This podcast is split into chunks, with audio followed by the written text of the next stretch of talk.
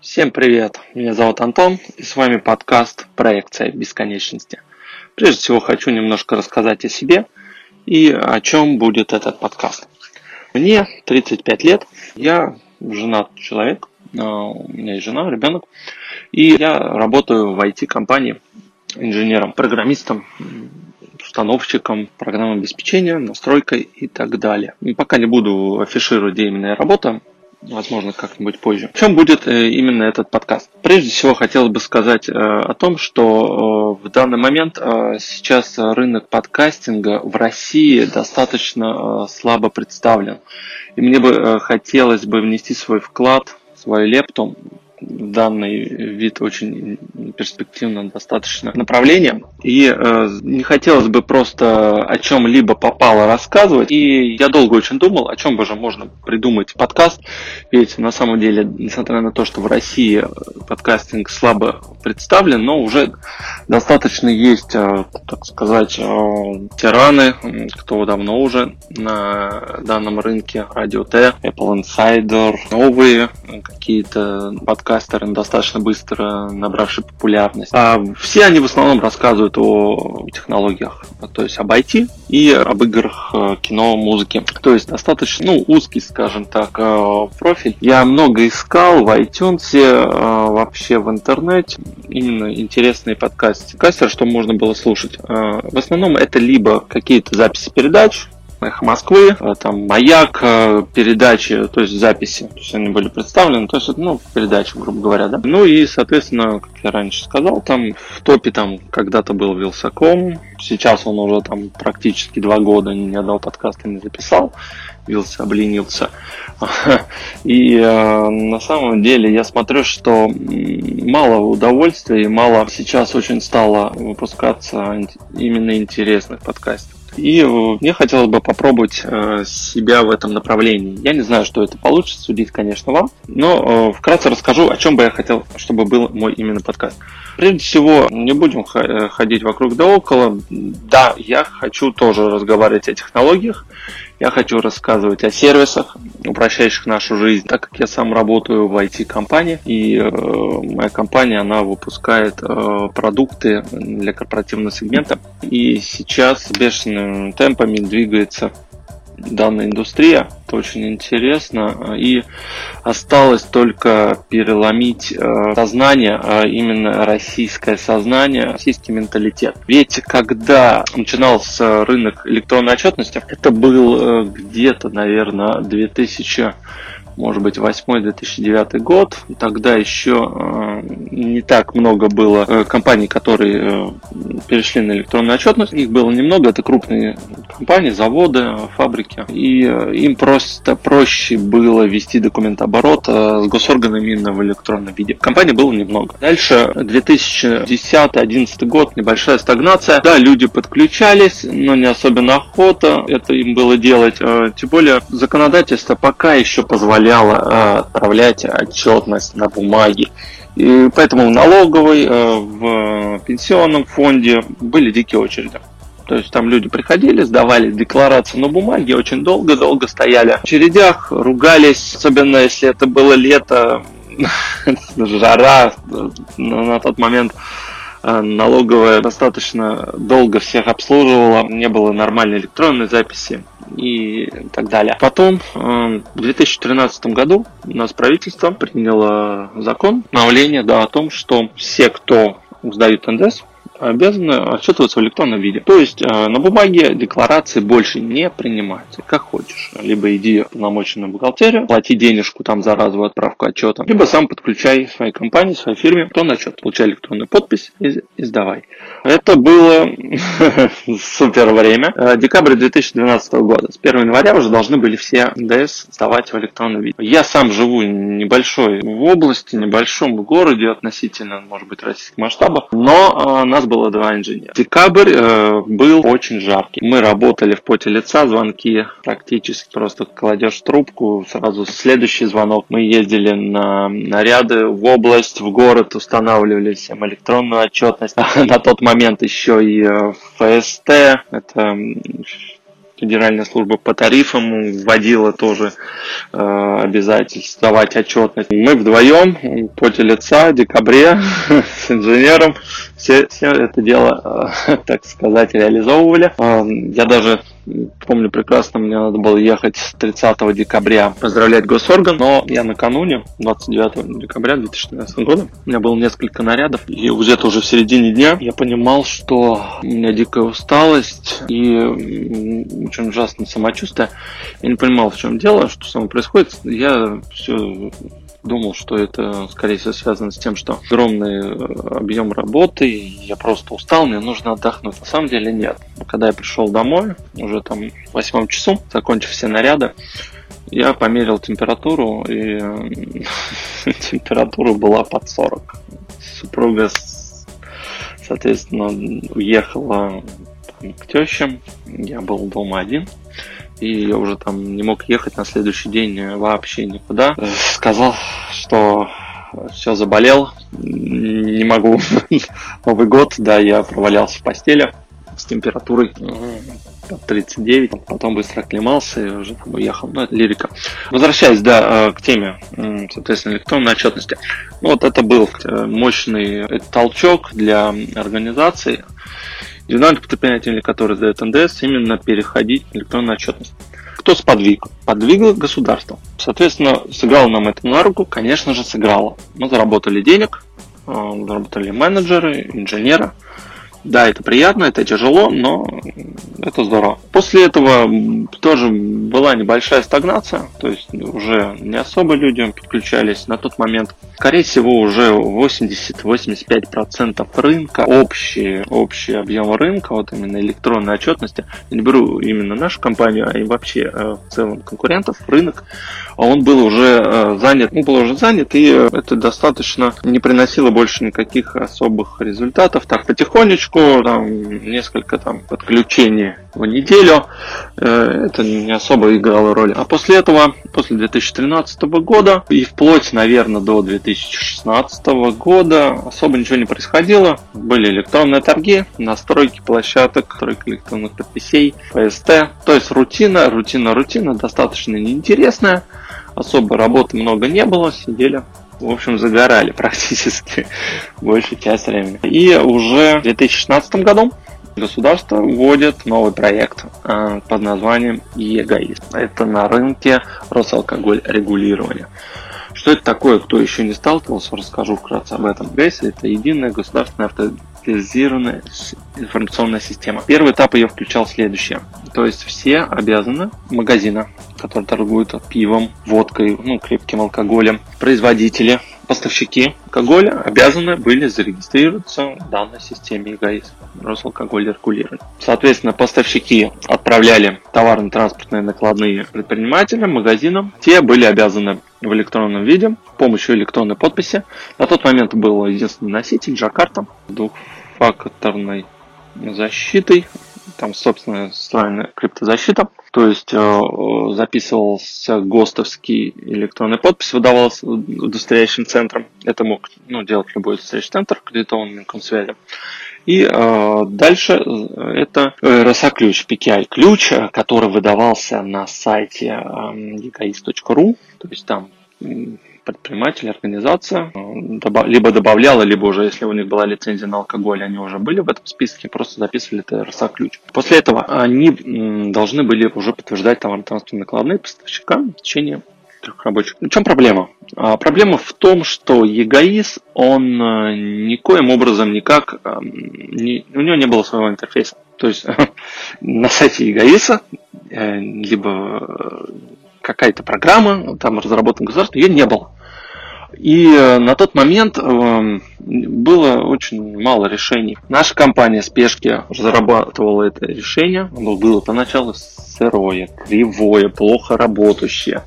Было много ошибок, багов. А, то есть она вышла на рынок Спешки и э, достаточно много было боли как и для техподдержки э, нашей, нас, инженеров, так и для э, самих клиентов. Но со временем сервис доработался, за год он уже приобрел, э, во-первых, и функциональность оброс, и ошибки были, детские болезни практически исправлены. То было. ну, тоже, считайте, это конец года.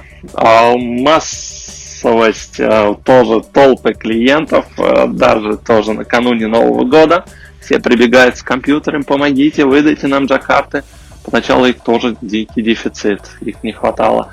А, привозили компьютеры. Очень много было предпринимателей, ИП в частности, которые владели кафе, небольшими ресторанами. И они были, они плохо говорили по-русски. То есть это в основном были люди плохо образованные в плане компьютера, то есть они практически не умели с ним работать. Для них это было в новинку. Здесь их обязали. Мы с трудом иногда объяснялись, они не понимали, что нужно делать, как искали друг другого человека, который хоть бы мог как-то это все объяснить, э, показать, рассказать. Это мог быть там бухгалтер, либо там сын, друг, который по-русски более-менее в компьютерах э, понимает получили все свои джакарты. Ну, кто успел после Нового года, кто не успел.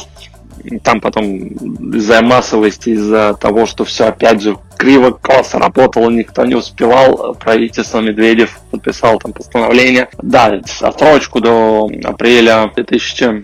А, я вру, это был 15 год, а вот до апреля 2016 года, да, вот как раз э, дали отсрочку что да, можно будет пока не регистрироваться, не работать в системе, ну там с апреля тоже обязательно. Э, да, достаточно тоже тяжелый период. А как все это происходило? В принципе, ну, 2016 год, э, большинство... А, и в, в апреле 2016 года, да, вот эта отсрочка, и с 1 июля 2016 года продавцы крепкого алкоголя обязаны были купить кассу, которая была, должна была подключаться к интернету и э, сканер должен был двухмерный штрих-кода, чтобы считывать акцизы. И каждая бутылка должна была пробиваться и отправляться с помощью этой же карты в ЕГАИС. То есть у нас началась новая эпоха. Это продажа торгового оборудования. То, чем мы никогда не занимались, мы стали этим заниматься. Ну, слава богу, не так много было клиентов особо, которым продавали крепкий алкоголь. И на тот момент регистрация кассы это достаточно было еще то занятие. Это надо было идти в налоговую.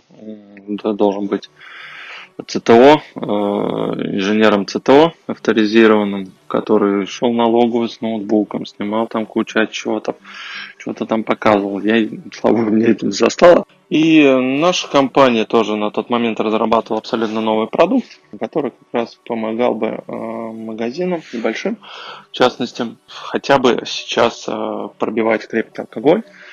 И в будущем подразумевал, соответственно, работу вообще с любой номенклатурой, то есть решение для магазинов, учетная система. Да, вот как раз это был 16 э, год, лето 16 года, и уже на тот момент мелькал э, законопроект, а точнее вовсю уже шло тестирование именно онлайн-касс, где уже все э, данные будут передаваться через оператор фискальных данных в налоговую. Мы пока не владели особой информацией. Ближе к концу 2016 года тоже ничего особо не было. На тот момент мы не смогли стать еще оператором фискальных данных, и поэтому руководством было принято решение прийти к партнерству э, с одним из операторов заключить соглашение пока работать через него, чтобы вообще не потерять своих клиентов. И э, когда мы уже там станем, оператор фискальных данных, соответственно, э, этих всех клиентов там на будущий год перевести уже к нам. Соответственно, интеграция была с нашим личным кабинетом, для партнеров. 2017 год, январь.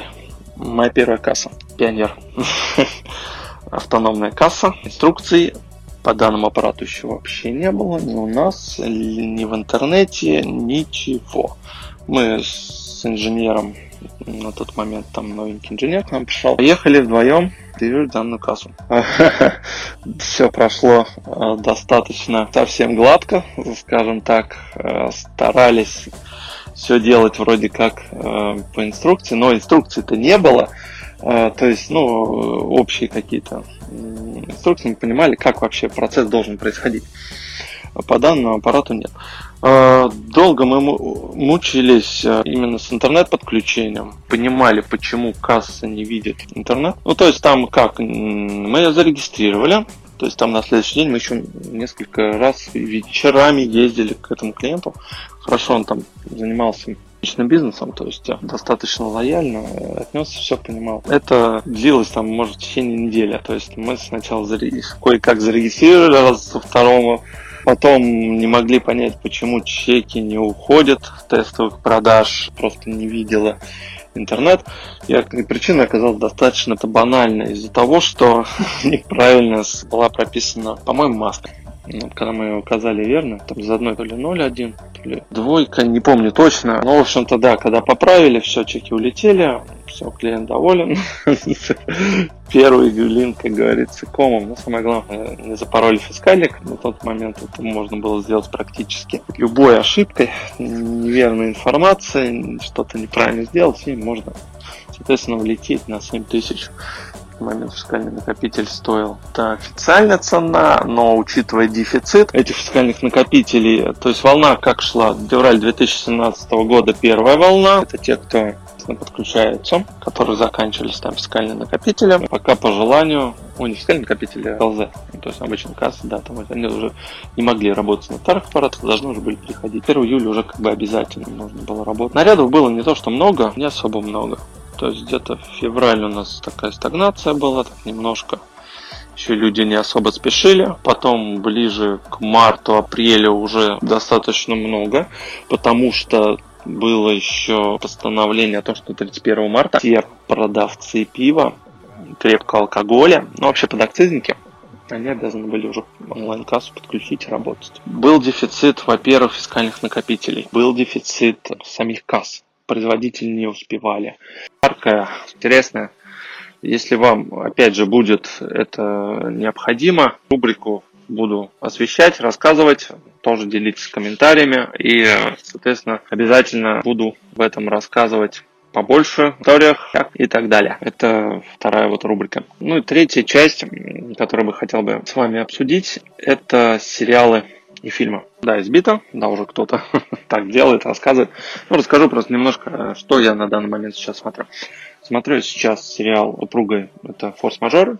Восьмой сезон вышел уже без Майка Росса. Сам актер, он ушел из сериала, читал его интервью о том, что он э, считает, что его персонаж уже ну, полностью исчерпал себя и э, больше ему в этом сериале делать нечего, надо двигаться дальше. Ушел он с э, Меган Маркл, которая вышла замуж благополучно за принца английского и покинула вообще свою карьеру. Вышли две серии, я посмотрел пока одну. Я могу сказать, ключевые персонажи ушли. Сейчас пришел новый персонаж, Кэтрин Хейгл, по-моему. Ее достаточно так жестко сразу, при, ну, жестко она вписалась в сериал достаточно. То есть она такая амбициозная, сшибающая локомотив на своем пути все. То есть некая такая некий Майк Росс, только в женском обличии, э, показывающая э, свою наглость и э, безэмоциональность. То есть не знаю, чем это выльется, получится хорошо или плохо, но я пока считаю, что сериал, ну и так рейтинги были, падали. А сейчас они, наверное, совсем падут, и вряд ли этот сериал будет продлен девятый сезон. В общем, по-хорошему бы его надо было бы уже закрывать. Но нет, продолжать. Ладно, посмотрим по первой серии, судить пока не будем. Сериал досмотрю обязательно, конечно, потому что уж очень достаточно интересный сериал, такие встречаешь юридические, правовые, хорошо снятые поставлены разговоры, классные костюмы. Второй сериал, который мы сейчас смотрим, почти досмотрел, это «Заложница». Первый сезон прям вообще быстро на одном дыхании посмотрел. Это предыстория по «Заложнице», кто с Лайем Нисоном смотрел фильм, по-моему, даже три части было. Вот эта предыстория о молодом Брайне, который работал в антитеррористических организациях, пал в жизни, там освобождал заложников и так далее. Сериал достаточно хорошо снят, э, интересный, не скучный. Там все время какой-то экшен происходило, особенно это в первом сезоне. Второй сезон, я считаю, немножко просел. Они, во-первых, сменили полностью актерский состав, оставили только двух героев, остальных убрали всех и провели там, ну, двух. Если там в первом сезоне было порядка мне кажется, восьми человек, то сейчас их четверо. Вот, и это грустно, почему это было сделано? Понятно, новый режиссер, он хотел, наверное, освежить, возможно, историю, там, поменять, но это к чему привело? Это привело к сериала. То есть все, он сейчас в мае закончился, его не продлили. Все, сериал закон... закрылся, закончился, я еще не досмотрел. Подразумеваю, что опять он э, рвано закончится. Понятно, очень много подобных сериалов сейчас выходит и закрывается. Это очень грустно. Грустно от того, что хорошая идея, и э, она обрывается, ее губит, речь не сценариста, ее губят именно ну, инвесторы, боссы боссы этих телеканалов, в котором сериал крутится HBO, там, Netflix и так далее. Хотя Netflix э, молодцом, он спас сериал достаточно интересный, классный Люцифер. Наверное, тоже знаете, он был закрыт, но там последний день, там два, когда уже контракт был с актерами заканчивался, соответственно, Netflix пил права и продлилось сериал. И надеюсь, что будет продолжение, потому что сам сценарист, он заканчивал сезон именно так, чтобы его меньше захотели закрыть. Он закончился интригующий, непонятно. Они взяли и выпустили какие-то две непонятные серии, вообще ничего не объясняющие. Так, на покажи. Ну, посмотрим, да, что будет. Об этом сериале может быть позже. Так, в следующий раз, наверное, расскажу. Да, два сериала, которые хотел вам рассказать. Подкаст у нас достаточно длинный получился для первого раза. Хочу, наверное, в заключение сказать вам, э, что выпуски буду стараться выкладывать раз в неделю, ну, может быть, раз в две недели, в зависимости от загруженности. Скоро в отпуск э, собираюсь. И э, надеюсь, что вам понравился данный формат подкаст вам будет, было интересно. И если все сложится, все получится, я буду продолжать. Соответственно, до скорых встреч. Всего хорошего. Это вот такой был первый выпуск каста проекта бесконечности.